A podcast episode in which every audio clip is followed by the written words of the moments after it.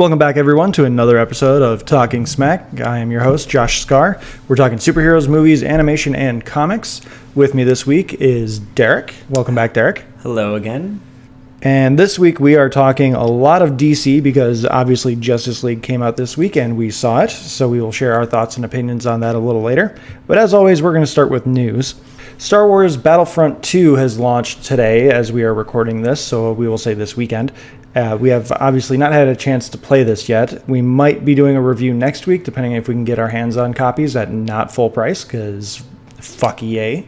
Yes. They have temporarily turned off the in game purchases because they want to balance the game and see how people react to this. Because obviously, the, the massive amounts of in game purchases that they are throwing into this game have affected fan response. Yeah, from what I read, it to get the same stuff without paying, you have to grind. I think someone calculated it's like 4,000 hours. If you calculate the wait time too, because they're like you'll do stuff and then they'll actually put in a wait time. Like, oh, you can't do this again for another three hours. That's ridiculous. And I, I know that people were griping about a lot of stuff because they had the EA early access for some of these things.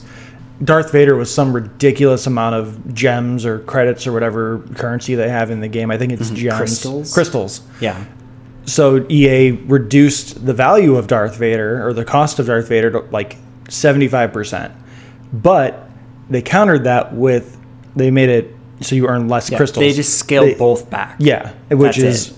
Like it didn't really actually do much. yeah, it, it's basically just a middle finger. Like, hey, look, he's cheaper, but it's going to Yeah. be, still be just as hard to get him. And they also lowered the amount that you would receive for completing the story missions too. They lowered the amount that you receive at the end. Well, yeah, because the campaign is one of the reasons a lot of people like you and I want to buy this game. Well, I'm not buying it. I'm going to see if I can't uh, rent it. I almost bought it and then I just canceled the reservation after reading everything and then realizing my own mistake in the first place. of all places that gave it a bad review, Game Informer gave it a uh, a six point five, and that seems largely because of the in-game purchase system that they have built into the game. And uh, they they set the title of the review is "The Dark Side of Gaming" because they have all of these in-game purchases that and microtransactions. And uh, I know a lot of people are actually talking that this is border, borderline gambling because you're not guaranteed anything that you put your money into. And see, that's the thing too is a lot of people are trying to say that like loot boxes are a form of gambling in games, and they're all petitioning to have the ESRB say that, like change their like grading system or like their uh, classification system, but they can't. Like the ESRB said, like, they that like they can't like that's not their jurisdiction that it's actually uh you have to go to the commission of like gambling or whatever and you have to do your petition there if you want them to change it because they're the ones that would classify loot crates in video games as gambling not And the then- loot crate vendor or retailer. no no like actual like say like in, Destiny or Destiny or Mass Effect. or Mass Effect yeah and it's kind of ridiculous because then if that commission then classifies it as gambling then the ESRB can change their well, if the System. the gambling commission classifies it as gambling, they technically can't put that in the game because gambling is illegal outside of Las Vegas and certain little areas. So if they wanted to have a national or worldwide release, they can't put ga- those kind of gambling sequences into their game because you're using real money to gamble to try and get Darth Vader or you know a, a Tie Defender or something. I, I don't think the Tie Defender's in the game, but you get my point. it's all just ridiculous. And then the fact that they are retracting them right now, pretty much it's just to bait people into thinking, oh, we're taking them away just to get people to buy the game. For Yeah, because they, they said they're they're just going to reevaluate. They're not Yeah. even No. they're not even completely taking it out of the game. they They're- just said they they're will they will look into the the matter at an, at another time. They're going to bring them back exactly how they are currently. They're just waiting until people can no longer get rid of or return the game beyond trading it in somewhere.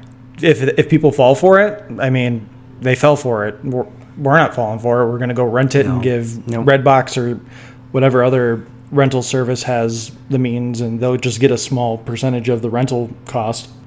It's just sad just because there's it graphically it looks awesome And I've just been waiting so long to have like a decent, good-looking, modern Star Wars game because the last games that really come out of any note were like the Force Unleashed games, which the first one is obviously better than the second. I mean, those were the last like big releases of decent Star Wars games that I remember personally. Yeah, and in uh, in other EA Star Wars news, since they have the license, I think they have the license for Star Wars games through 2020 or 2021. Oh, um, they did recently just buy Respawn, the the team that was behind the original Call of Duty Modern Warfare games and the new Titanfall games, uh, one and two they are now working on a new Star Wars game, but EA needs to just get their shit together because they've had these licenses since I think 2015 or 2016 mm-hmm. now, and they've published two games.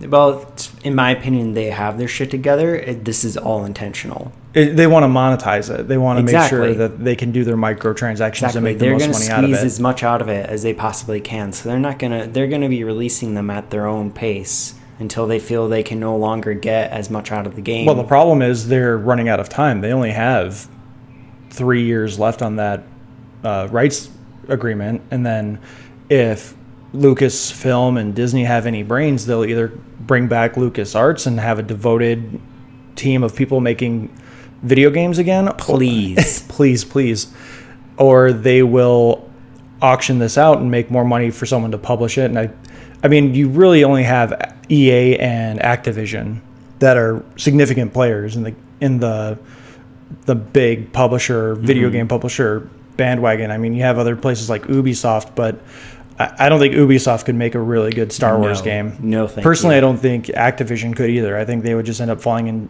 They would just have a copy and paste cycle like a Call of Duty style game. Yeah, when when I had first heard that they were getting rid of LucasArts, it it just made me sad because there's a lot of people who like thoroughly enjoyed some of the older like computer Star Wars games. Like my most favorite being Jedi Knight, Jedi Outcast 2, and then the subsequent Jedi Knight, Jedi Academy. Like those to me are some of the best Star Wars games that you could probably play next to like Knights of the Old Republic and such.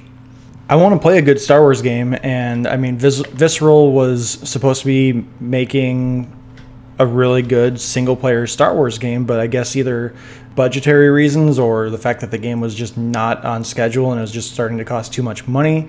The uh, Visceral Games Star Wars game was canceled, and then obviously Star Wars 1313 was canceled.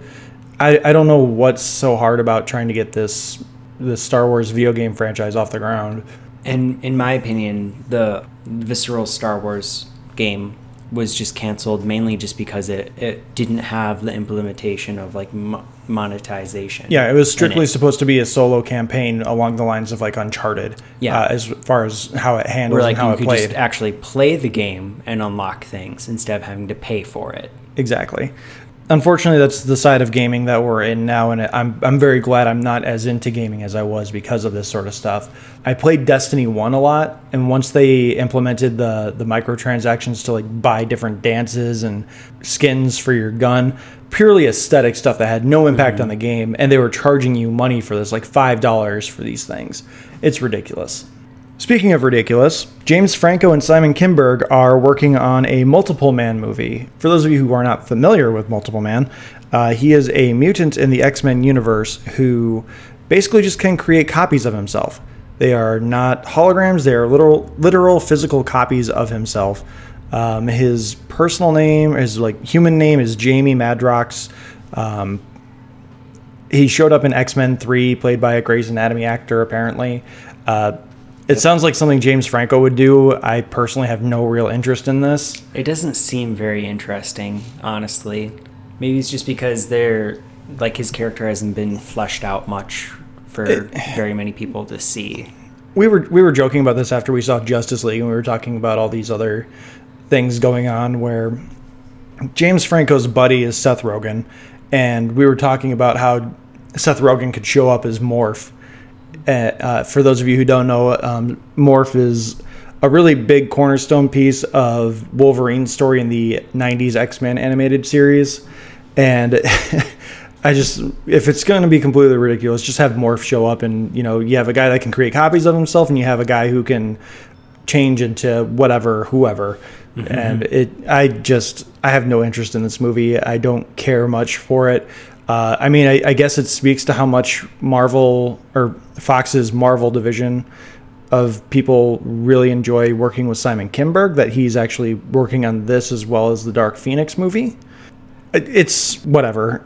It's James Franco. It'll be weird, and maybe people will enjoy it. Maybe people won't. I probably won't watch it. It depends on how well the podcast is doing. If I have to go see it for the podcast, then I will. But I I think this will be a pass for me. Yeah, there's there's that news. And then we had the Rampage trailer debut this week, which debuted alongside Justice League.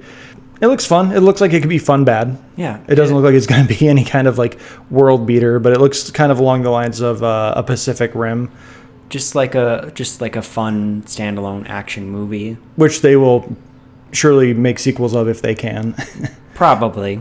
I, I was joking when we saw the trailer that it looks like The Rock literally just went and filmed this right after filming Jumanji. Like Yep. he didn't even bother changing his Yeah. costume. Yep, like he was in Jumanji and then got like sucked into some other portal, was doing Rampage and then got sucked back into Jumanji or something. Yeah, and which is fine. I mean, Jumanji is probably going to be awful and not make any money.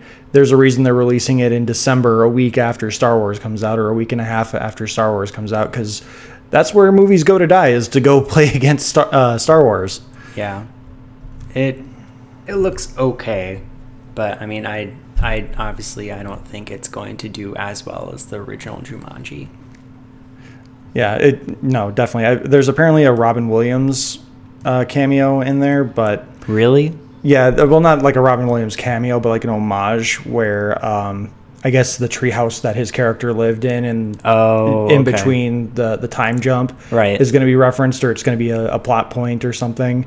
Um, but yeah, they're they're paying a homage to Robin Williams in the previous movie. Uh, I know in the first trailer, a lot of people were freaking out, like, "How does this become a video game?" And the Right. newer trailer shows the original box game Yep. and so obviously somehow through the magics of that enchant the board game it Right. mutated into an atari I mean that that's kind of what would make sense to me because I mean it's it's like a magic game, so I mean you kind of have to roll along with it. no pun intended rolling the dice Uh, my my thought process on it was that there are more than one version of the game but I also when I Really? fir- when I saw the first trailer, I thought it was like a new standalone Jumanji. I, I thought it was like a Mm-hmm.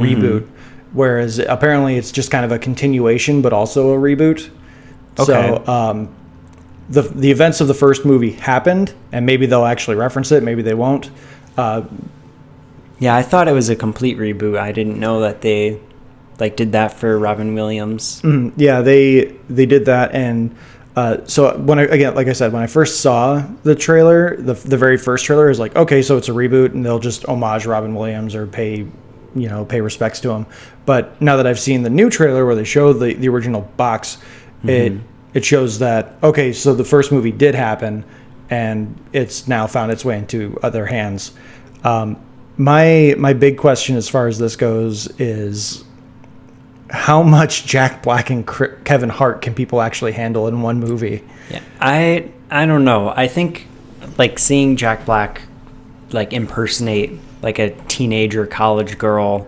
I mean, I think I could listen to it for only just so long, and then it just would get old or annoying.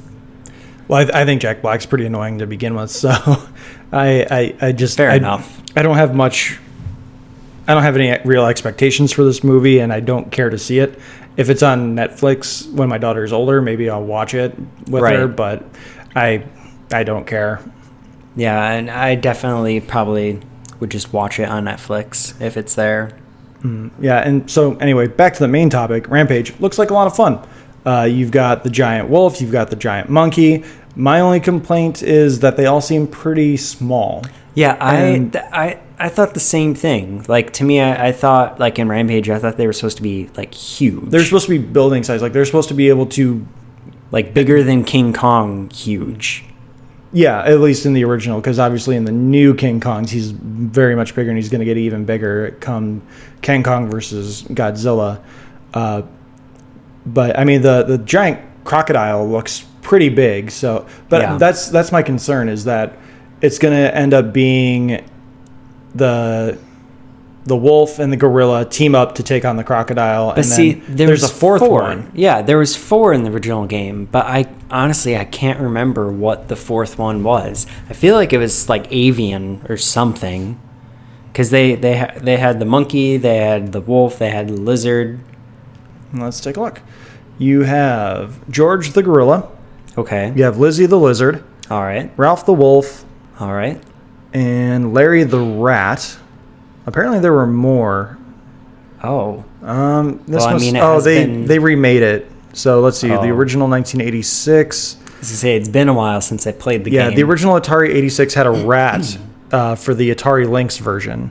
Okay, Um, other than that, those it was actually only those three originally.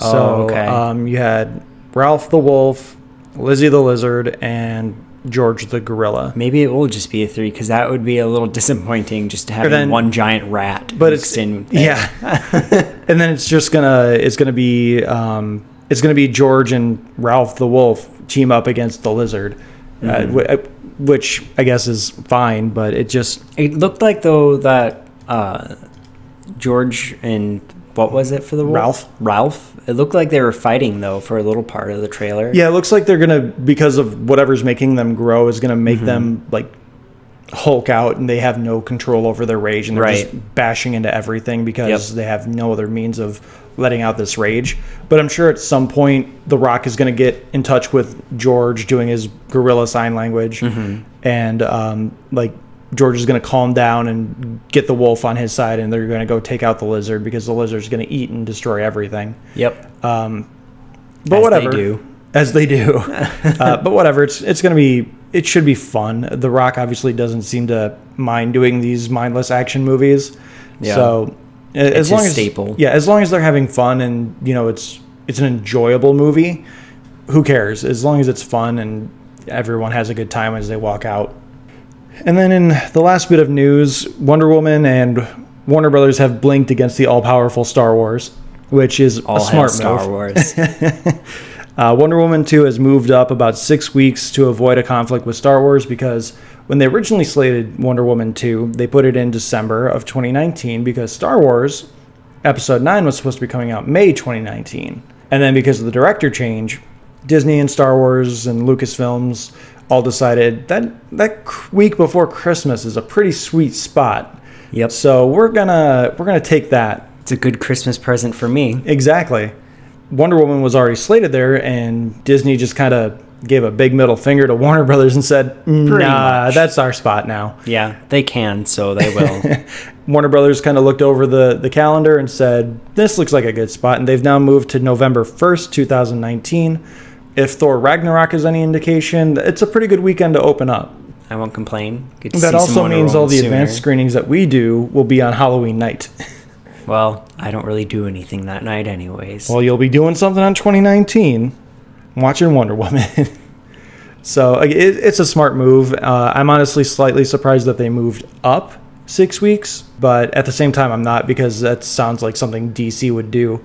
They don't want to fall into that February, January timeframe, just because Star Wars will probably still be going pretty strong at that point. And so you want to can only out- hope. yeah, it they have six weeks to make as much money as possible until Star Wars comes out, and I don't think Marvel has anything slated for that time frame yet. Yet. Well, 2019 is pretty jam packed already. You've got Captain Marvel in March, you've got Avengers 4 in May, and then you've got Spider Man Homecoming 2 in July. So I don't think Marvel wants to oversaturate with four movies in a year. Uh, yeah, that's probably true. But I mean, you're, we're getting three Marvel movies in the span of four months, which is pretty awesome. Yes. I mean, that definitely have- is. March, April, May, June, July, five months technically, unless you count from the time Captain Marvel comes out. So then it would be April, May, June, July, which would be four. So semantics. But yeah, 2019 seems like it's going to be a pretty fun year. And speaking of Wonder Woman, we're going to get to our main topic here already, and that is the Justice League movie. For those of you who have not seen the movie yet, we are doing full spoilers. We're not doing non spoilers this time. largely because the movie is so short and they cut everything down so intricately that you cannot talk about this movie without talking about spoilers. If uh, if you have not seen this movie and you don't want to be spoiled, thanks for listening. Find us on Facebook, find us on Twitter, find us on YouTube. We're at Talking Smack Pod at uh, Talking Smack Pod on Twitter. We're at T Smack Pod on Gmail. Send us your thoughts. Um, Please do. Yeah, we appreciate any and all feedback. We appreciate any and all questions, comments, concerns. I don't know why you have concerns other than the fact that maybe we're just a bit crazy for doing this podcast. We're always crazy, Josh. Clearly. Uh, so yeah, thanks for listening. Uh, we'll see you next week. Hopefully, uh, we're either going to be doing Battlefront Two or Coco review. Very different things in that one too. Maybe both. Maybe Who both. knows? Probably not. I don't have that kind of time. Anyway, Justice League trailer, full spoilers. First thing we're going to talk about is it made 13 million on Thursday night openings, which is the third highest, no, fourth highest DC EU, DC movie universe, whatever you want to call it, uh, opening. Which for the Justice League, that's pretty bad. That that's kind of what I thought too when I when I saw those numbers, especially compared to Batman versus Superman. which opened at 27.7 million for Thursday screenings. Yeah. And that's crazy considering the movie that Batman v Superman was like 45 minutes longer Yep. than uh, Justice League. So that means they had v- fewer showings of that on Thursday night. Yeah. Whereas Justice League at a 2 hour like it's literally less than 2 hours if you don't include the credits. Mm-hmm. Uh, it's it's mind-boggling that this movie did not open to a, a bigger screening. I'm not saying that it deserves a bigger a bigger Right, amount of money, right. but uh, just for reference, Wonder Woman opened at 11 million, Right. but it went on to have a huge weekend because word of mouth was spread and because of how good it was. Unfortunately, that's not the case with Justice League, in my opinion. Yeah, I, I mean it. I think it, it just was tarnished a bit by Batman versus Superman. I mean, I think Wonder Woman. If it wasn't for Wonder Woman, I think it would have done even worse. Pretty much. Al- If Wonder Woman failed, this movie would this probably might have not even made 13 million. It might have not even hit double digits in the millions. yeah, it, like it might have made nine, maybe 10 million. like overall it is a decent just action movie but i mean it's it was a little disappointing to Yeah. say the least and uh, there's there's so much to talk about. I want to talk about some good stuff first, just because I feel like I'm going to be talking about a lot of negatives. Um, Superman in this movie is done pretty well. Um, I don't think it's perfect, but it's probably the best Superman we have seen in this movie universe. not graphically wise Not visually, no, because um, yeah, the mustache thing. If you don't know about it, just just Google it. Uh, Henry Henry Cavill mustache and Justice League should find you all the stories. It's too complicated to talk about, and it's too weird to talk about. Um, basically, he had a stroke. yeah, is is just very weird. And for a movie that has a three hundred million dollar budget, they did not put a lot into their visual effects. I'm supposed to be talking about good stuff right now, it's my bad my bad my bad we don't get a really good Batman sequence like we did in Batman v Superman, which kind of was disappointing. The very first time we see Batman is kind of cool, where he's stalking some cat burglar. But even that sequence is kind of boring outside of the visual of him squatting on the gargoyle across the mm-hmm. street. The Diana sequence is interesting, but the time frame is really weird because she only has 20 seconds to do something. By the time she actually starts doing that something, it's been like four seconds, so she has 13 seconds to do that thing. yeah And It- it, it's if they had given her 30 or 45 seconds, okay. It's never good to actually count down that stuff because it, it never makes sense in the end honestly No, and, but I mean, I get they're trying to show how fast she moves, especially in the sequence where she's doing her. We're talking about negatives right now. No, we need to talk about positives. So Wonder Woman has her moment, but it's it's in a weird time constraint thing that I, I'll get into later when we're talking more negatives. But there there there are positives. Like Ezra Miller, as much as I still really don't like him as the Flash, he was better than I was expecting. uh, mainly because of his eyes. There are a few sequences where his eyes are so expressive, Right. It works and it's awesome. Like there, when Superman comes back, he's literally watching the Flash move at Right. his Flash speed, and it freaks him out. And all you see are his eyes. Yeah, he's and like, his eyes "Oh, are just shit." bugging. I was like, holy shit, he's watching me. He can see me moving. yeah uh, he's probably the part that i enjoyed mo- like most about the movie yeah, I agree. in terms of He- like lightheartedness he definitely shone the brightest in this movie. which is really like surprising, honestly. Yeah, I, I thought it was going to be a very big Flash showcase, but I didn't think I would like Ezra Miller as much as I did. And I thought Aquaman was going to kind of steal the show because I, mm-hmm. I think DC is really trying to to p- get rid of the the Super Friends thing, where he's Right. like riding on dolphins, and Yeah. you know, then the the whole persona of Aquaman talks to fish. Nothing too ridiculous. Yeah. Aquaman was fine. The Amazonians showed up. They looked very 300. They didn't look quite as good as they did in uh, Wonder Woman, in my opinion. It was really weird costuming where they apparently evolved from the 1920s and World War One era Wonder Woman movie with like full on armor to having bikini tops. Regarding Yeah. the most important thing in, in Themyscira and possibly in the world, we're going to make sure that our women have fewer layers of armor. I think they're still They had some killer abs, but Yeah, in a fight that means nothing. They're still living in their own time, though, even though so much time has actually passed. I mean, they're still living in their own time, using wooden arrows and bows and ropes and stuff. Magic ropes. Magic ropes, excuse me. There there are good things in this movie, but the the negatives really outweigh them. Uh, They do, unfortunately. The Batcave is kind of cool when Ezra Mil- when the Flash shows up in the Batcave for the first time is really funny because he's literally just dashing everywhere, Yeah. just Yep. checking it all out. Yep, like And a he- kid in a candy shop. Yeah, and he's just like, "Oh my god, you you work in a cave," and he runs around and get like you can tell this is a Joss Whedon moment though. And he's like, "It's like a bat cave." and there there's there, it has some good laughs, but not in a way that kind of feels out of place. Like the you can tell like, "Oh, Joss Whedon wanted a moment here." Oh, Joss Whedon wanted a moment here. And to be fair, if I didn't know that there were two directors on this movie, I wouldn't have thought that there were two directors. Like visually, it is fairly consistent outside of the really bad green screen reshoots. Right. Those are really bad.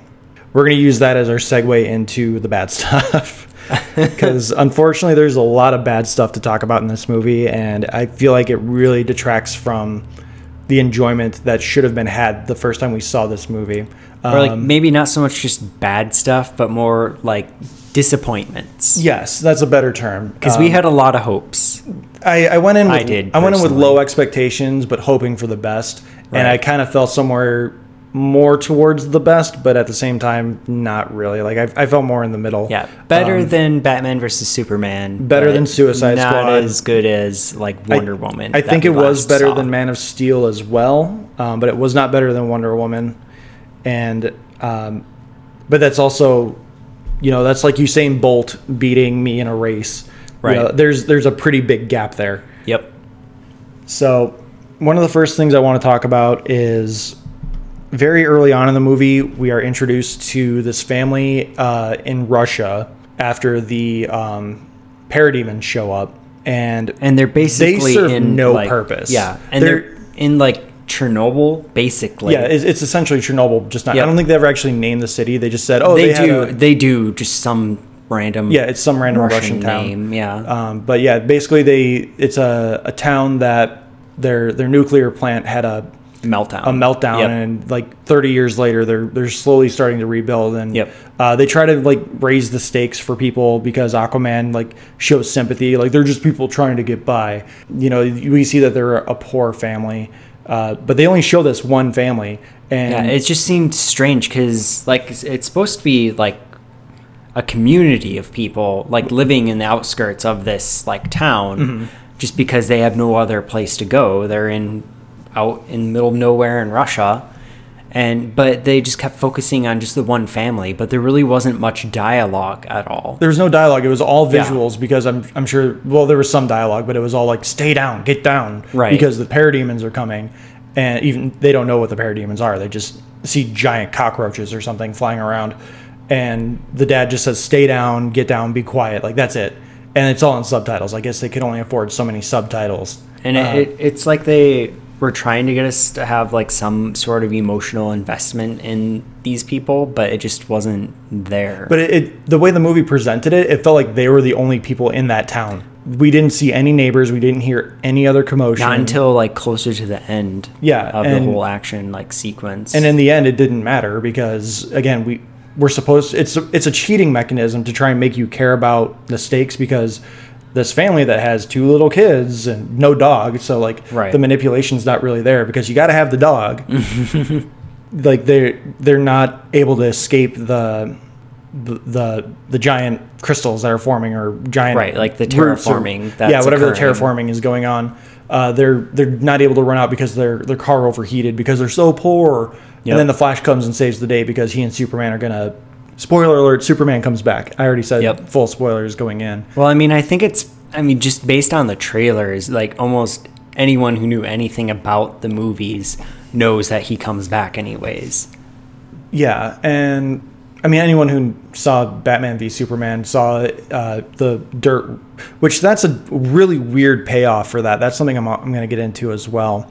Um, but the the family in Russia just was absolutely pointless. That whole subplot could have been cut out. They, they could have left in the fact that the Flash saves them from their burnt out car Right. in the movie, and it wouldn't have changed anything Nope.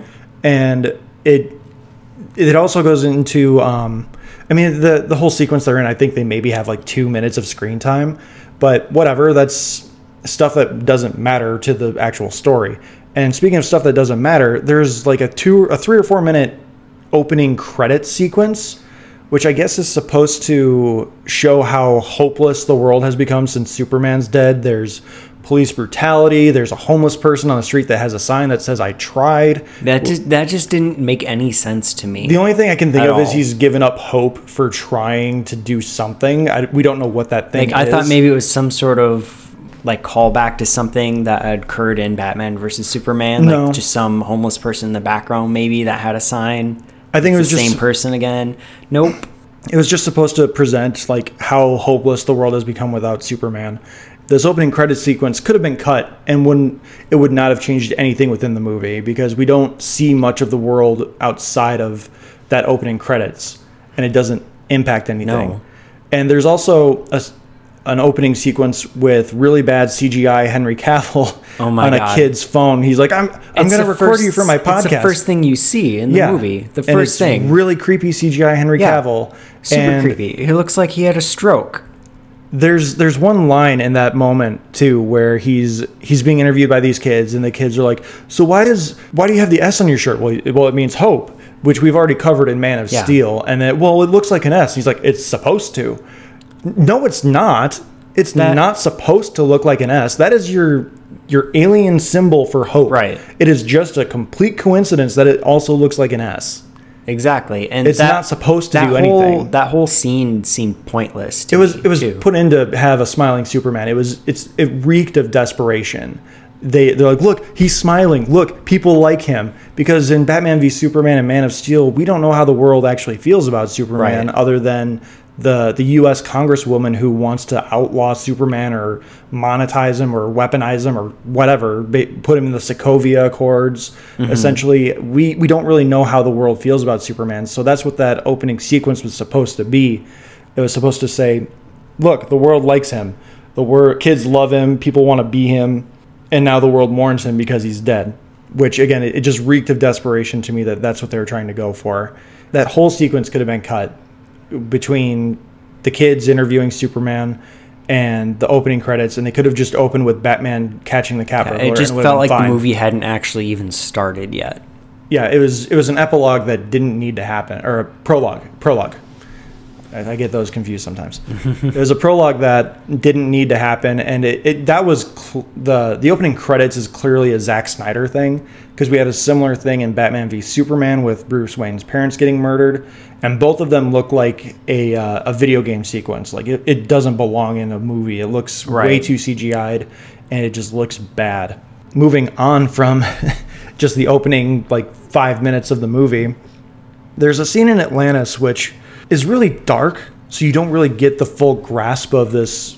You don't get the grasp of Atlantis. Like Right. there- it's it's an underwater kingdom, and all we see is like a small portion of it where they're guarding a mother box. It's really weird to me because one, these are people who are native to living underwater. They are Yep. mer people, Right. And they move like surface dwellers who move underwater, and it looks really weird Even and clunky. faster, really. Yeah, it, it but it still looks really weird and clunky. And like Mera, who is supposed to be like this great water wizard, magician, whatever you want to call her, uh, sorceress, she she just moves really weird. And the sequence where she and Aquaman have a conversation is really weird because she creates like an air pocket for them to just kind of have a chill and have a conversation. Right. Like you're mer people. You can talk underwater. Why Yeah, do you need an air pocket? I yeah, I don't really understand why they did that. I mean, there was a fight sequence where she was doing it to try and stop Steppenwolf, but it And that like looks that fine. made, like that I mean the sense. movements the movements Like, look really weird. Throwing him in the water, throwing him out of the water. Steppenwolf moved better in the water than the Atlanteans did. He seemed yeah, he did seem somewhat like unaffected compared to I He, and he didn't have to worry about breathing for some reason. Like apparently he has Superman's lung com- lung capacity. yeah, uh, we don't even know what he is exactly. He's he's an apocalyptic, but who's been outcast by Darkseid for reasons. Um, oh, because he uh, he didn't conquer Earth. Because last time when he came to conquer Earth, he decided to gloat and make people kneel before terraforming it with the mother boxes. And so now this time he's here to collect the mother boxes and terraform Earth for Apokolips, and then he'll be allowed back in. But again, that's like backstory that's completely inferred through exposition. If you're not listening for it or you're not paying attention, you completely miss it. Like his Yeah. motivations are very ill defined. Pretty much, besides just wanting to terraform Earth, that's all I really got from it. Yeah, really. they they reveal that he he's gonna just get the mother boxes and go in the scene where Wonder Woman and Batman or Diana and Bruce Wayne are walking along the lake. Right, and I specifically heard Steppenwolf mention Darkseid, but I, beyond that, I didn't know or understand the connection. Besides Darkseid, obviously being like a master of some sorts. Well, that's that's one thing that Joss Whedon changed is apparently there was supposed to be a cliffhanger ending alluding to Darkseid, even more heavy-handed, but Joss Whedon took that out. I think largely because it was way too similar to what happened with Thanos in the original Avengers. And Understandable, I guess. through the post-credit scenes, it looks like they're completely going away from Darkseid for a while because they tease the Injustice League or the Legion of Doom or the Light, whatever you want to call it. So um, that's something we'll get into in a little bit. He also reworked. Joss Whedon also reworked Cyborg scenes to try and give him a, a slightly different tone. Because if you watch the trailers leading up to this, like ev all 19 of them that they released, um, there's a lot of backstory for Victor Stone that was left out, and there was a lot of clearly brooding moments that he also did not get.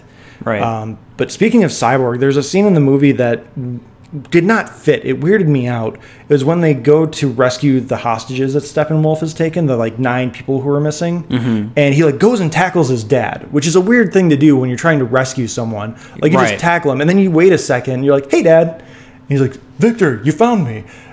They're having a family moment. Let's just leave him alone for a few Yeah, seconds. It's like, um, wait, wasn't Steppenwolf like just standing right there? Yeah, wouldn't he Um, just like take Cyborg yeah. and like be like, "What the fuck are you? What are Yeah. you doing here?" And it that scene was weird, and they got rid of a lot of backstory. I think they're going to fill a lot of that in and use a lot of the footage that they shot in Justice League for the Cyborg movie whenever that comes out. Mm-hmm. Um, but I think uh, I forget Ray Fisher. I think is the guy who plays Cyborg. I, I think that- never I- heard of him or I'm, seen I'm pretty sure it's. Ray Fisher. He, he was fine. I would have liked a more enthusiastic booyah out of him. Right. Okay. I see. That's the thing for me is that I the cyborg that I know like most is from Teen Titans. I mean, that's the cyborg that I grew up on. You could say.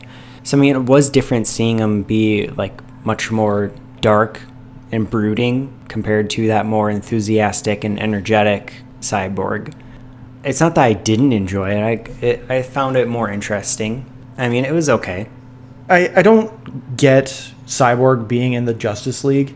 Um, he's to me, he's always going to be a Teen Titan or um, a member of the team if you're going by Young Justice standards. I don't get why he he's so integral to be in the Justice League right now. Um, Right. I know in the New Fifty Two he was in there.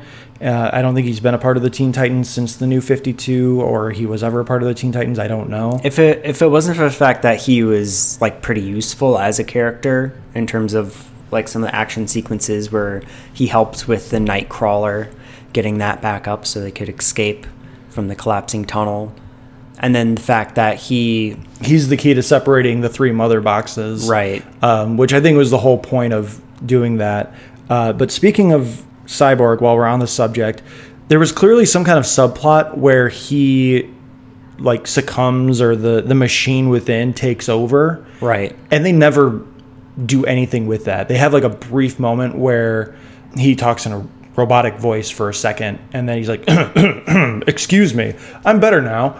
Um, Right. They're in Chernobyl. Like, Or like when uh, they first bring Superman like back to life, and then his like his body's defense systems kick in, and he for no real reason. It. Yeah, like for no all- real reason. He he just- knows that he's that Superman is scanning them, like trying to figure out like what's going on with them. Are they real? What's happening? And then his his armor just decides we should attack. Yep, that's that's a threat. Yep, I need to shoot it now. Which- like that didn't. I don't know. It was just weird. Like it. Like they first brought him in, and like he was scared, and he wasn't sure because he knew he didn't have like full control yet, and then it just stopped being an issue once he needed to separate the mother boxes. Yeah, and the, it just yeah, it, it didn't make sense. Speaking I- of it, probably has to deal with the stuff that they cut out too. Oh, yeah, like all they- the fluff would probably- made it better, maybe. Eh, I think it just would have been it would like you said it, it would have been fluff that didn't matter. But I think maybe leaving in the subplot of the the mother box or whatever the programming is within him, Right. Uh, taking over for a moment. Like- I think that should have maybe that should have been left I in. guess by better, I just mean like better explanation for things. Yeah, like and story we- story wise. we might get that in an extended cut that will probably come out. I mean, so far every DC movie besides Man of Steel and Wonder Woman has had an extended cut. We we don't know. We'll see.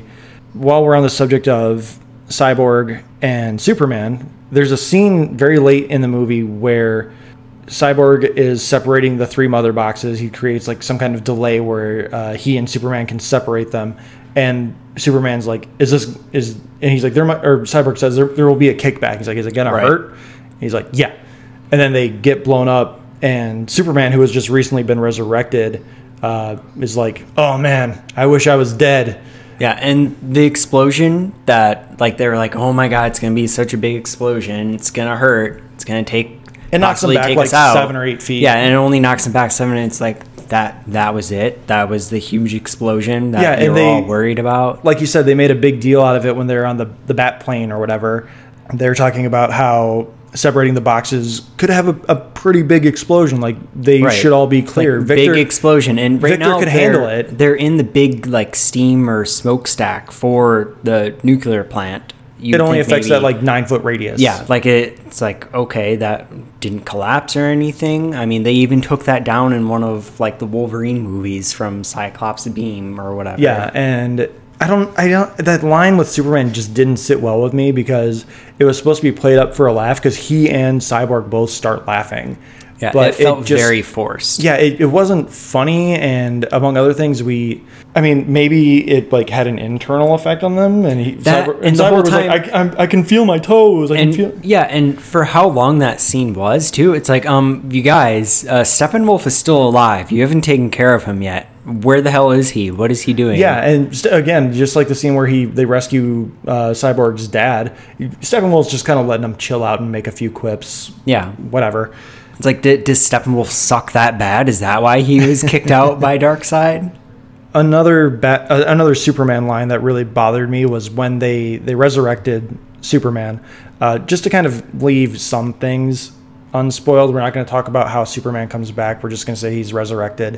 When he, he comes back and he's he's very defensive because he doesn't know what's happening, Right. and he I mean, I guess is understandable. and this is this is another thing. Before I'm going to go off topic here really quickly.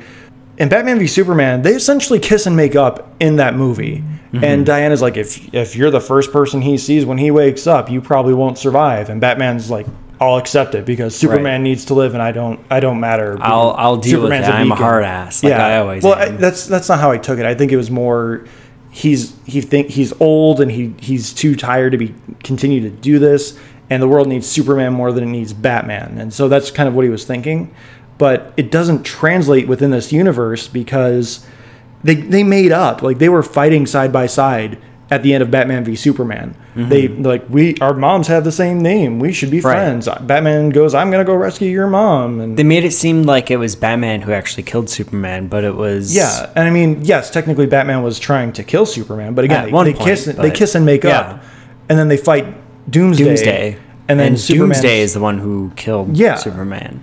and Bat- Superman sacrificed himself, but they're playing Right. it up like if Superman wakes up and sees Batman, he's gonna be pissed. Why? It, yeah, it didn't make much sense. And- like I understand if like when he like woke up to be like confused and not know what's going on when you die and then come back to life, that's understandable. But to then uh, get, just get pissed off and want to kill everyone, like that didn't make much sense. And especially for them to like make it seem like he would especially want to kill Batman. Yeah, it, it just that didn't play well with me. I, although I, I will say when they brought him back, I was happy with the way they did it because he wasn't technically evil. And that was a big thing a lot of people were concerned or not concerned, but thinking that was going to happen is that uh, Steppenwolf was going to use a mother box to bring him back and he would be evil and manipulated. Yeah, he wasn't like evil or like a villain. He just was He didn't have his confused. Yeah, he didn't he wasn't like fully aware of what was happening. Mm-hmm. He had literally just woken up from a, a very long sleep. Yeah. And uh, but going back to it, when he sees Batman for the first time, he has him by the face while he's hovering, and he just asks him, "Do you bleed?" Which was the Mary Poppins y'all of 27 2016 for me, which Mm-hmm. the internet just killed that line. It was a bad line to begin with, Yep. and it just calling back to it was just. I think that was just Zack Snyder like giving himself, you know, a pat on the back, like I made the internet happy. Like, of course he bleeds. Like he's, you know, he's human. Asking Right. that question is completely stupid, except for the fact that it's a callback to a line that fanboys loved when the first trailer came out. I didn't care for it. It was completely the. So another thing in that same scene is apparently secret identities mean shit Yep. because Throughout the whole movie, pretty much. yeah, uh, Yep. Aquaman outs Bruce Wayne as Batman in Norway. I think the only person are. that really even has a secret identity is the Flash. yeah, Pretty much. He's the only one that is like wearing a mask for most of the whole time. and he he doesn't have any interactions, and I mean people call him Barry, but no one knows who the hell Barry is. No, no. And then I mean Aquaman is fairly no one in America apparently knows who he would No. be. But you know, like the Norwegians and the Dutch people, where he kind of tends to hang out, seem would seem to know who he is. Right. But when Superman comes back, they they have a, a secret card to play, which everyone is meant to see, uh, assume that it's it's kryptonite. They're going to put him down with the kryptonite spear from Batman Right. Superman, or they have some backup Right. kryptonite somewhere, and it ends up being Lois. Which wasn't surprising whatsoever. And throughout the entire portion of this leading up to Lois, Diana, Wonder Woman, calls him Kal-El. Right. Or the first time she calls him Kal-El, which Yeah. she, I mean, she she's foreign. she's allowed to have a mispronounce a few words, but she calls him Kal-El later. They're calling him Kal-El or Superman. Then Lois shows up and she goes, Clark, Clark, Yep. Clarky, Clarky, Clark, Clark, Yeah. Clark. And there's Yep. a cop with an earshot. Yeah. And why why would that cop not just go, why is he why is she calling Superman Clark? That doesn't matter though. And then they I think they call Batman Bruce a couple of times, but again, literally Aquaman outs Bruce Wayne as Batman in front of a giant crowd of people when he's walking into the water. Apparently secret identities don't mean shit or the civilians just know how important these people are to keep the crazies at bay mm-hmm. and they just let them kind of keep going on living in their delusion the biggest compliment I can give to this movie is I was very intrigued by the boom tube effect.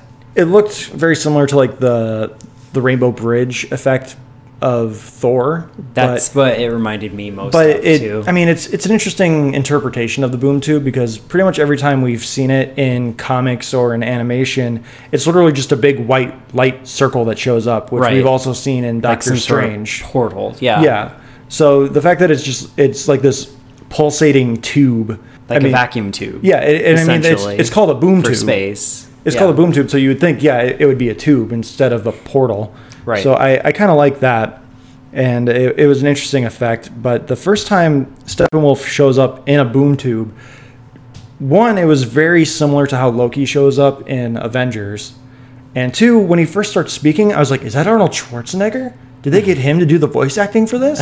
Because he shows up, he's like, "Amazonians, how are you doing? I'm here to take your mother box," and then he just kind of slowly takes away the accent, and he just sounds like a normal guy. But Steppenwolf was a very generic looking villain, but the animation in some spots was really good. I was like, wow, they did really good with that. And then Right. immediately with like they would cut away and then come back, and then he would look like a video game It villain. was very just like back and forth in terms of like how stuff looked from scene to scene. It, it just kind of broke things up. yeah, it, and it, it was just it was very distracting because again, sometimes he looked really good, like oh wow, they they did really good motion capture for this one, and then they would cut back and you'd just be like.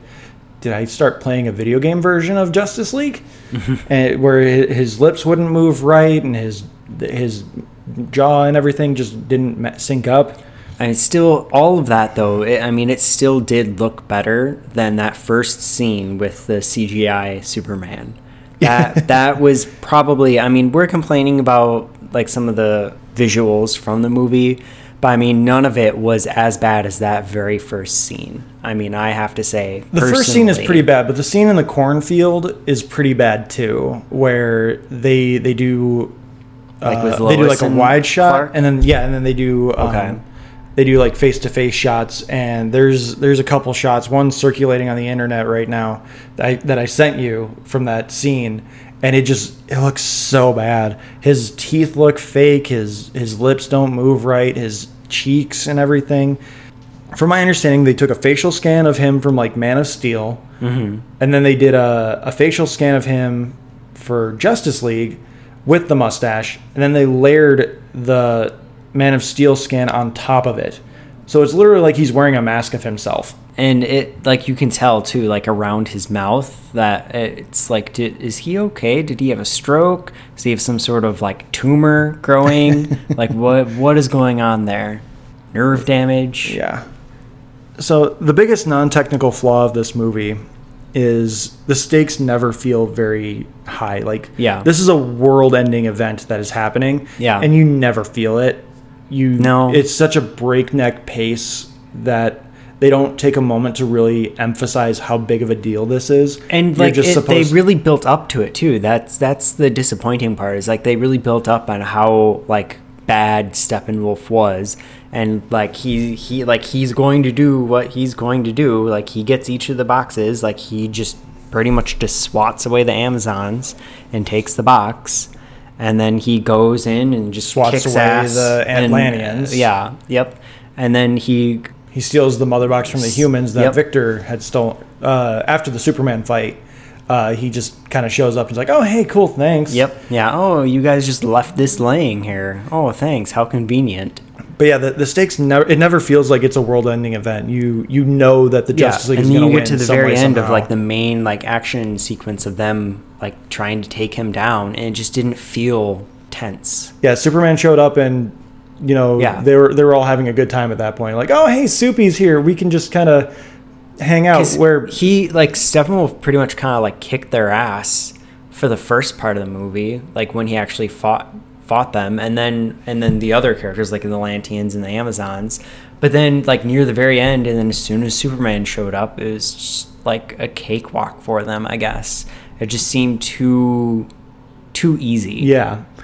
And I mean that's kind of the, the conundrum of Superman is the same thing with Professor X in most of the X-Men movies is he's so powerful you have to find a way to make things feel like they're they're not going to be able to solve this problem. I mean, Superman had a much tougher time against Zod True. in Man of Steel versus Steppenwolf. Who, But Zod is essentially Superman. He he has they're on the same par and same level where Zod is a military trained, born and bred to be a military man person uh, or Kryptonian, where Steppenwolf is uh, an apocalyptic part of the new the the new gods or You would think though that he would be like almost as powerful, not just He- as powerful, but almost as powerful. And he's been around for thousands of years. Yeah, and and, he- then he just gets his ass handed to him. he got a few punches in on Superman, but it, couple yeah, and it but it didn't Yeah. it didn't matter.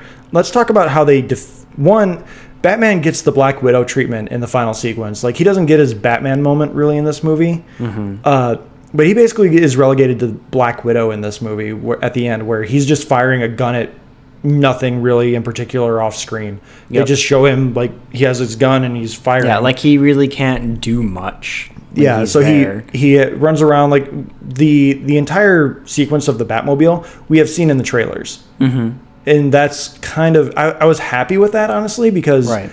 like oh yeah they gave Batman something to do and then the the Batmobile is destroyed and oh yeah, well- once his toys were gone, it's just like okay. So yeah he, just like, kind of punch people and swing around and stuff.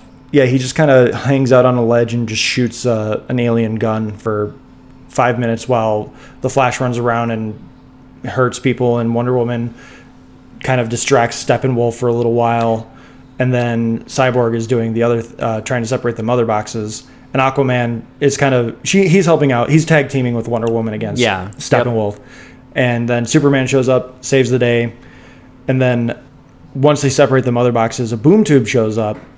And uh, they don't actually like kill Steppenwolf, but because they've separated the mother boxes and Superman's there, Steppenwolf apparently has now become scared or fearful of at least Superman, and the Yeah. parademons are uh, attracted to fear, so they will attack whatever is giving off that fear pheromone or whatever, and that's all well and good as a way to get rid of the villain, but where there were millions of parademons. There, there were hundreds of thousands of parademons, and not all of them made it into that boom tube. It seemed somewhat lackluster. Yeah, it was just a it was a clean and cut. It was a way to not do the Avengers ending or the um, Phantom Menace ending, where the bad guys just all fall over dead because the mothership was destroyed. Because obviously Right. there's no mothership, but there's hundreds of thousands of parademons Mm-hmm. that are like loose in the world Yep. whatever. We're, we're it's fine. Like getting rid the the way they got rid of Steppenwolf was fine. It it tied up the bow. It didn't. The, the entire movie doesn't leave much to really be enjoyed, as far as I'm concerned. But there's the way they I mean, for defeated what it could have been. Exactly. But the way they defeated Steppenwolf, and again, the, the stakes just never feel big. It doesn't feel like, oh my gosh, the world is going to end. Yeah. Uh, which, I mean, to be fair, the Avengers doesn't really do that either. No. But it's entertaining at least. And we get, everyone has like a moment, and there's a team moment. The only I, I feel like the DC EU yeah movie it- universe. like I feel like they have had like a much darker tone to things versus the Marvel movies.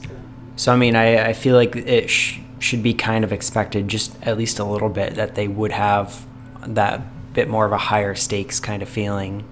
Yeah, and I mean, part of what DC does really well, though, is that their characters do a lot in space. So there's not a lot of earthbound material that they can really cover, especially with characters like Superman. And uh, I mean, The Flash has a lot of his own, but they don't have Justice League level villains.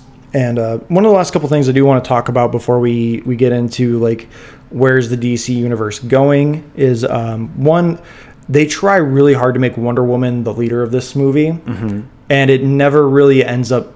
It, it, it's another storyline that just doesn't really go anywhere. Like all it, all it's leading up to is Batman again goes to sacrifice himself in in the final scene, and then apparently Wonder Woman makes a, a judgment call and says, "We're going to help Batman. We're not just going to go stop Steppenwolf. We're going to go help Batman and stop him from going on a suicide mission." Right. And they they have a quick moment of like, oh, the lady made it. The lady uh, made the call, didn't ask for an opinion on any from anyone else, and Yep. she, okay, but they they try to make it really apparent that like because she is Diana, Princess of Themyscira, she is can be a, a beacon that Superman has kind of left vacant or void, Right. that, that beacon of hope, and she has gone into hiding because she's so depressed about Steve Trevor. Which And- just to me, like it, the whole movie gave me a different impression of Wonder Woman versus the actual standalone Wonder Woman movie. With the way it ended, it seemed like she was going to be like that beacon of hope. Yeah, and it, it, again, it, it's just another payoff that doesn't happen. They mm-hmm. build up towards something, and apparently that one thing was we're going to team up and fight these parademons before we go fight Steppenwolf. So I, I don't know what that was all about. And then the other thing is there is a tease for the Hall of Justice at the end of the movie, but it's Bruce and Diana like doing some window shopping It took for me it. a second though to like even realize what was happening because it just seemed They're just in this like- dilapidated Yeah. like, mansion. and but it still seemed small to me. I guess that's why I didn't realize what it was at first because I guess I'm just used to all like the cartoon versions of the Hall of Justice where it's huge. Yeah, it's it's a museum. Like Yeah. they literally have a museum, yeah, like a built out of it. mausoleum almost, Yeah. basically. And then they're just in this smallish mansion with a large dining room. Yeah, And and like, oh, we're gonna put a big round table there with room for more. with yeah w- with with six seats, and and then Diana goes like with with room for more. Which that that whole scene is fine. I, I like the allusion to the Hall of Justice. I mean, I would have preferred something along the lines of like the Watchtower because you now know that there's an intergalactic threat out there. Maybe you should get the Watchtower. Yeah, that would make more sense, like in this day and age, versus just the Hall of Justice. I mean, it, it's understandable to have the Hall of Justice, but you would think that having like a space fortress would be your first choice. Yeah, and it would make it different enough from the Avengers, who have you know Avengers Tower. Um, Mm-hmm. But the other thing in that scene that bothered me is the fact that Superman is not there. They are talking. This entire movie is about how the Justice League needs to exist because Superman is dead, and only Superman can do inspire the hope that is in this world. Yeah, it just seemed weird that it was mainly just Bruce and Diana making Yeah, and Alfred was there to have a- a joke. decisions. Yeah, and like you wouldn't. Why would you not invite Superman? Like, Like, I to me, I would think there should be more than just those three. well, I mean, they're the Trinity. They're like the three heads of the Justice League. Like they're Right. They're supposed to be the ones that really make the the decisions. Although they they do offer out a democratic policy within the Justice League, but they're the three that are like the the big hitters of the Justice League. So as long as those like we needed more scenes with those three, but I feel like that scene was added in after Joss Whedon came in, and they couldn't get Henry Cavill in there because of the mustache. Like that's the only thing I Right. can think of is they just didn't want to have to CGI out the mustache in that scene as well. Which I mean, I guess just based on that fact, I can appreciate because of how horrible it looked in the first. Opening. gave you nightmares, didn't it? It just bothered me. It just looked wrong. So we've rambled inconsistently throughout the different things going on with this movie. Uh, we're going to end with the post-credits scenes talking in this review, and then we'll give our uh, our opinions on whether or not you should see it or maybe go spend your money elsewhere. Um, there are two post-credit scenes. There's one after the I don't even know if there's like an actual like credits where they have like an effect and like what Marvel does, but uh, they have one after the first batch of credits, which is just uh, the Flash and Superman prepping to have a race, and they bring back a joke where the Flash doesn't understand east and west. He doesn't know what direction it is. Right. Which I mean, I can't really point fingers. So which is fine and you know everyone wants to know because and it's a nice callback to um, how superman is able to watch him when he's in the Right. speed force moving as fast as he does. Well, I, I even remember their characters having a race back in the Justice League cartoon shows. uh, that was the superman animated series. I actually just watched that Oh, episode. okay. yeah.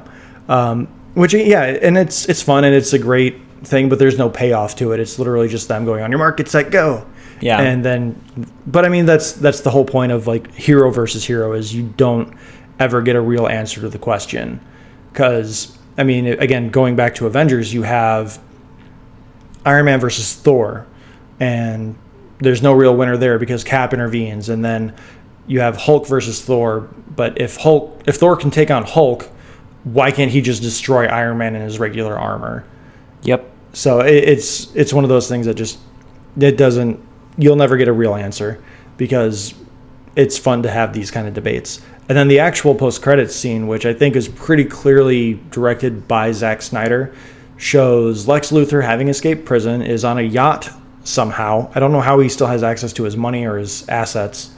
Um, and Deathstroke shows up, and Lex Luthor's like, "Shouldn't we have a league of our own?" and it's alluding to the Injustice League or uh, Right. Legion of Doom, or Which obviously like shows like for the next major movie, that's who they're kind of lead to be as like the main antagonist. Yeah, they're they're going away from Darkseid. It's a pretty clear and intentional left turn from having this intergalactic threat of Darkseid uh, coming in and moving them towards something more local and just they're probably trying to i think they're partially trying to do it because they want to right ship with how bad jesse eisenberg's lex luthor was received mm-hmm. so they're going to try and make him more of like the lex luthor that people are expecting so that's justice league in a really scattered nutshell um, yep lots of problems it does have some nice moments. It's definitely not as dark as other DC movies have been. It's as far as tone, it's more in the vein of Wonder Woman. Very short, very very brisk pace. Um, yeah, I mean, I I wouldn't say it's very short, but it was very brisk. Yeah, in it, terms of how it was. Personally, paced. I would say it's short because by the time the credits started rolling, you pulled out your your phone, and you looked at the time, and it was like, oh my god, it's only eight twenty five right now, or eight? No, it was eight twelve Mm-hmm. Um, you said the movie started at like 6:23. Yep. So uh, it's it's literally an hour and 50 minutes from the opening sequence to the end credits rolling, and that was just crazy to me, uh, especially for a Justice League movie. Um, so in this podcast, in this show, we're we're only going to have two ratings. It's not going to be on a scale of one to five. It's going to be must see for movies and a hard pass for pretty much anything. Like, should you should you spend your money on this? Should you devote time to this? And because I cannot definitively say this is a must see movie, I have to go with a hard pass. Yeah. You can wait for streaming. Yep. You can wait for the dollar theater if those still exist. A five dollar yeah. two ah bit my tongue. Five dollar Tuesday. Yep. Um, like a matinee of some sort. Yeah. Wait for a cheaper showing. Yeah. I I can't definitively say you need to see this movie. Like this yep. is this is a movie that you will enjoy seeing. Um, I know there's people out there that have enjoyed this immensely, and I wish I could say I had the same experience. Yeah, it it I would have to go with a hard pass as well, just because a it's a decent action movie and it was enjoyable, just on a standard like of action movies but in in terms of like it being the Justice League movie, like the first major Justice League movie, it was a little disappointing at at the least. At the so, least, yeah. Yeah. And I mean, it's not on the same level as Batman v Superman disappointing, but it's it's just very lackluster and it it feels like they did just butcher this thing or I shouldn't say butcher, but they they just thinned this thing down to the Justice League plot. Like they, yeah, they got rid of I all the just, fluff. I was hoping for it to be so much more than what it was. And so, yeah, I just I would recommend that. I mean, you can probably just wait until like a matinee, or just wait until like it's on streaming services or out, so you can go out and rent it from a Redbox or what have you. But I I don't feel it's a must see at all. Yeah, and so with Justice League, we we don't have a a set sequel yet. It, there used to be a plan where Justice League and Justice League Two were literally coming out back to back. Like it was supposed to be coming out in I think June or November of 2018 for Justice League 2. Like they were going to film the movies back to back. But because of the reception of Batman v Superman and all the stuff that happened with Zack Snyder's, I think it was his daughter who passed away, mm-hmm. um, they just that's part of the reason why they cut the cliffhanger ending is because they did not have the time or the budget or the means to film these movies back to back and obviously DC was being very um, optimistic about the reception of Batman v Superman and the state of where the DC movie universe was going and what happened with Batman v Superman and what happened with Suicide Squad clearly they're like course correcting and trying to get back on track. Right. I just feel like that that's just going to be a constant state of theirs, though. I don't think they're going I, to be able to get on track. I feel like their solo movies have kind of found a track with Wonder Woman, but obviously right. that's a very small sample size because yep. their their solo movies have been um, Man of Steel, which is fine. It's not the best interpretation of Superman ever, but it, it has its moments. Uh, then we have Batman v Superman, which is not good. Then you have Suicide Squad, which is very not good. Then you have Wonder Woman, which is very good. Right. And then you have Justice League, which is very meh. Yeah, it's just kind of all over the place. Yeah. And now our, our next trip into this DC movie universe is going to be Aquaman in December 2018. And it's going to be directed by James Wan, which uh, all accounts on this movie so far has been that it's a very fun movie and it's going to be, it should be pretty good. There's not any extensive reshoots that are scheduled right now. Uh, everything seems to be going pretty well. I believe principal photography has even finished wrapping, which means this is going to be like one of the first movies that DC has done where they haven't had to go back and do massive reshoots and then add the, the post production visual effects afterward. Right. Which I'm I'm I'm looking forward to having a bit more of that character building for Aquaman because I feel like he didn't really get it at all in Justice League. Yeah, he he had a couple of moments like he he had the Steve Trevor lasso of truth joke played on him. Right. And then uh, other than that, he was basically just broke one man, where he was just kind of you know muscle bound dude who isn't going to help out because Yeah, I strongest mean, man is strongest in, alone. In the movie, he just seemed very flat as a character. yeah, and I think they just wanted to play up his badassness. You know, look Right, how buff which- Aquaman Well, I mean, at- obviously, he has that look. I mean, especially since it's Jason Momoa, but it, like, as a character, he didn't have that going for him.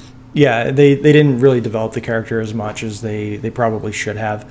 Um, but I'm, I'm excited for Aquaman. I do I do like Jason Momoa's interpretation. It's very fun, very uh, no pun intended, very fluid.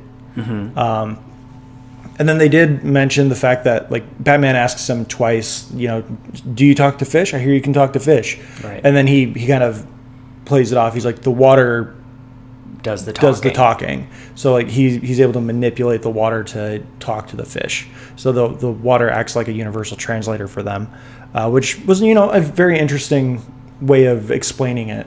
Right. Um, And then the next movie we have after that is actually it's actually a fairly quick turnaround from Aquaman to Shazam in April 2019, uh, which again Shazam now having Zachary Levi and uh, oh they cast the kid what the heck was it? Asher Angel I've never A- heard of Asher him. something. Yeah. He's from a, a Disney Channel show called Andi Mack. Um, I have not watched that show, so I don't know. But he's a young kid, so but Zachary Levi's in it. I'm sold. I'm gonna go see this movie. Plus, Yep. by 2019, April 2019, and we're probably still gonna be doing this podcast. Hopefully, it goes the same route. An enjoyable- enjoyable. Standalone movie, yeah. Yep. And then obviously we've discussed Wonder Woman, which is coming out later in 2019 in November. Cyborg standalone movie is scheduled for April 2020. Personally, I have no desire to see a standalone Cyborg movie. I don't know any of excuse me. I don't know any of his villains. I don't know anything about him other than the fact that he's a living cyborg slash mother box sort of thing. Yeah. I didn't like the design of like his hands and his feet. His hands look really weird. I don't know what it like. I don't know who signed They, off look, on that. they were, were very Terminator ish. they were they were bulkier Terminator hands. Yeah. It was Yep. really weird. Um, I- I was just gonna move on to the next one. So if you have a thought on Cyborg, go ahead. It I did think it was kind of cool though that like because of because of like his conception of like being made from like one of the mother boxes essentially. Oh, I thought you were talking about his conception of his mom and his dad. That would have been weird. no. um it it was kind of cool that like his body like evolves. Yeah, Like it, it, it repairs itself, it'll put itself back together, it'll upgrade itself as Mm-hmm. needed. I thought that was kind of cool. yeah, and it's it's interesting to say the least. But I don't know if the character of Cyborg can carry a movie on his own. I, I've always viewed Cyborg more as a, a supporting character. Uh, he's I, I he's supposed to be a character that has kind of he's willingly submitting to his loss of humanity, although he Right. still has it. Uh, he just kind of is segregating himself from the world or separating himself from the world because he no longer fits in as a 90% robotic person. So Which I mean I could agree with. And, I I, mean, guess that we'll could- have to see. that could make an actual a pretty interesting character movie but at the same time it's a superhero movie so it's eventually going to break down into cyborg punching someone who is more than likely just going to be another cyborg or robot person Who knows? only dc knows and i'm sure they don't know either And then uh, July 24th of 2020 is Green Lantern Corps. We know very little about this. Uh, all we know is that there's going to be more than one Green Lantern. Hopefully, it'll be Hal Jordan and John Stewart and a bunch of other Green Alien Mm-hmm. Green Lanterns. DC better up the budget on this one. The the only real big problem I have with this is that David Goyer is behind the the screenwriting, uh, the story, and he's a, a heavy producer on this. Uh, David Goyer is the guy who uh, he had a, a small hand in The Dark Knight, which obviously is a great comic book movie, and Right. Just a great movie in general. Uh, but then they kind of gave him the full reins on Man of Steel to co-write that with Zack Snyder, and then I think he also had a bigger hand in writing uh, The Dark Knight Rises, and those have not been good. He also did Blade Trinity, which was also not good. So I don't know why Warner Brothers keeps giving him work because his work is very subpar. They, he just he must be sleeping with the right people as far as I'm concerned. Uh, after that, they've they've just kind of announced a bunch of other movies, but they have nothing really, nothing slated. They have Batgirl, which will be directed and written by Joss Whedon. There's supposed to be the Batman coming with Geoff Johns, um, writing a story with Matt Reeves and Ben Affleck coming back as Batman. That's actually still on the fence from last bit that I read. Uh, the last I read, he's he's on board, but it's it's a fluctuating and it's a day to day thing. So we'll see what actually happens. There's a Flashpoint movie coming out, which depending on how Justice League actually does, may or may not happen. Because if Justice League performs well in the box office, I think they'll push Flashpoint back because they're not going to want to change much other than maybe Ben Affleck. Which just makes me wonder, like, who then they they would go with.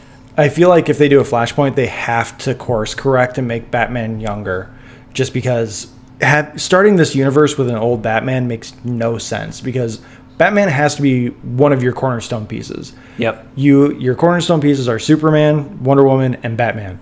And starting with an old Batman makes no sense. Right, and it's, it's just weird though, uh, in my opinion, because because are they gonna have a Nightwing movie? They have announced a Nightwing movie. Uh, they've also announced Justice League Dark. They've announced Gotham City Sirens, which is going to be directed by the Suicide Squad director David Ayer.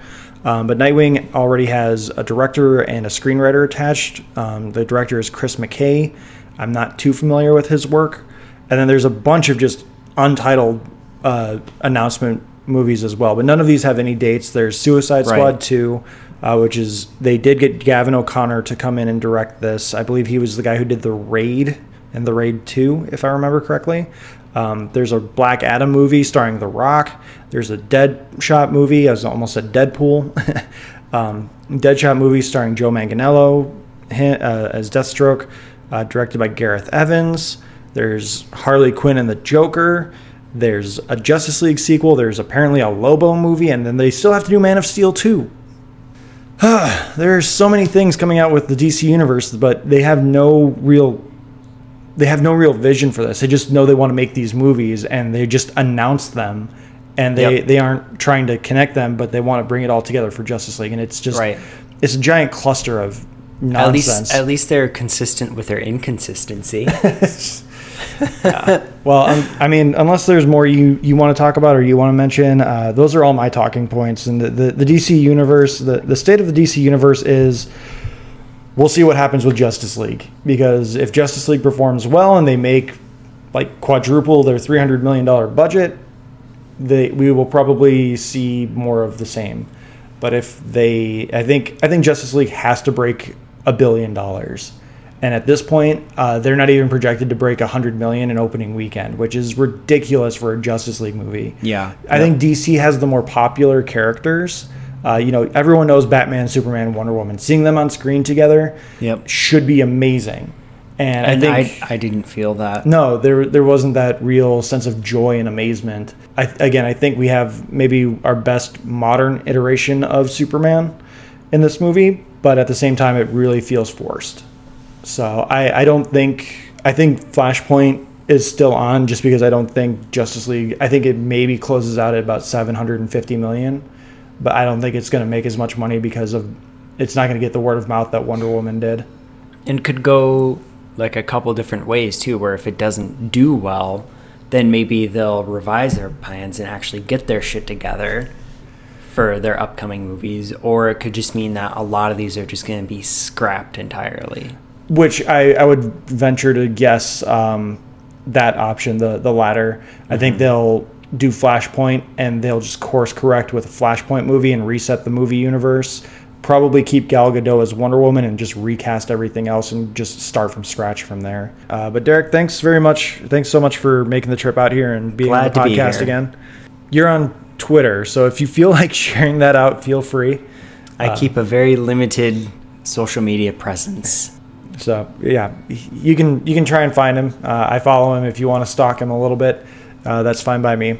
You can find me on Twitter at Josh underscore Skaar. Skaar is spelled S K A A R. You can follow the podcast on Twitter at Talking Smack Pod. Smack is S M A C, superheroes, movies, animation, comics.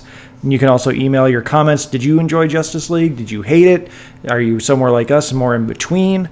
Email us your thoughts, your your uh, Even opinions if you disagree, please, please do. just you know be nice. We're, we're only sharing our opinions. We're not trying to say this is the worst movie ever or this is the most Right. disappointing movie ever. It, it was it, for me it fell somewhere in between but again with what i'm restraining my, ourselves to with the two ratings of must see or hard pass justice league is a hard pass because again i, I didn't get enough out of it to say you should go see this movie. Uh, that, that's just my opinion. You're entitled to yours. If you got something more out of it wonderful. That's great but yeah, you can email us at tsmackpod at gmail.com. Again, uh, find us on Facebook and YouTube as well. Derek, thank you again very much for being on the show. Fun as always. And roll that theme music.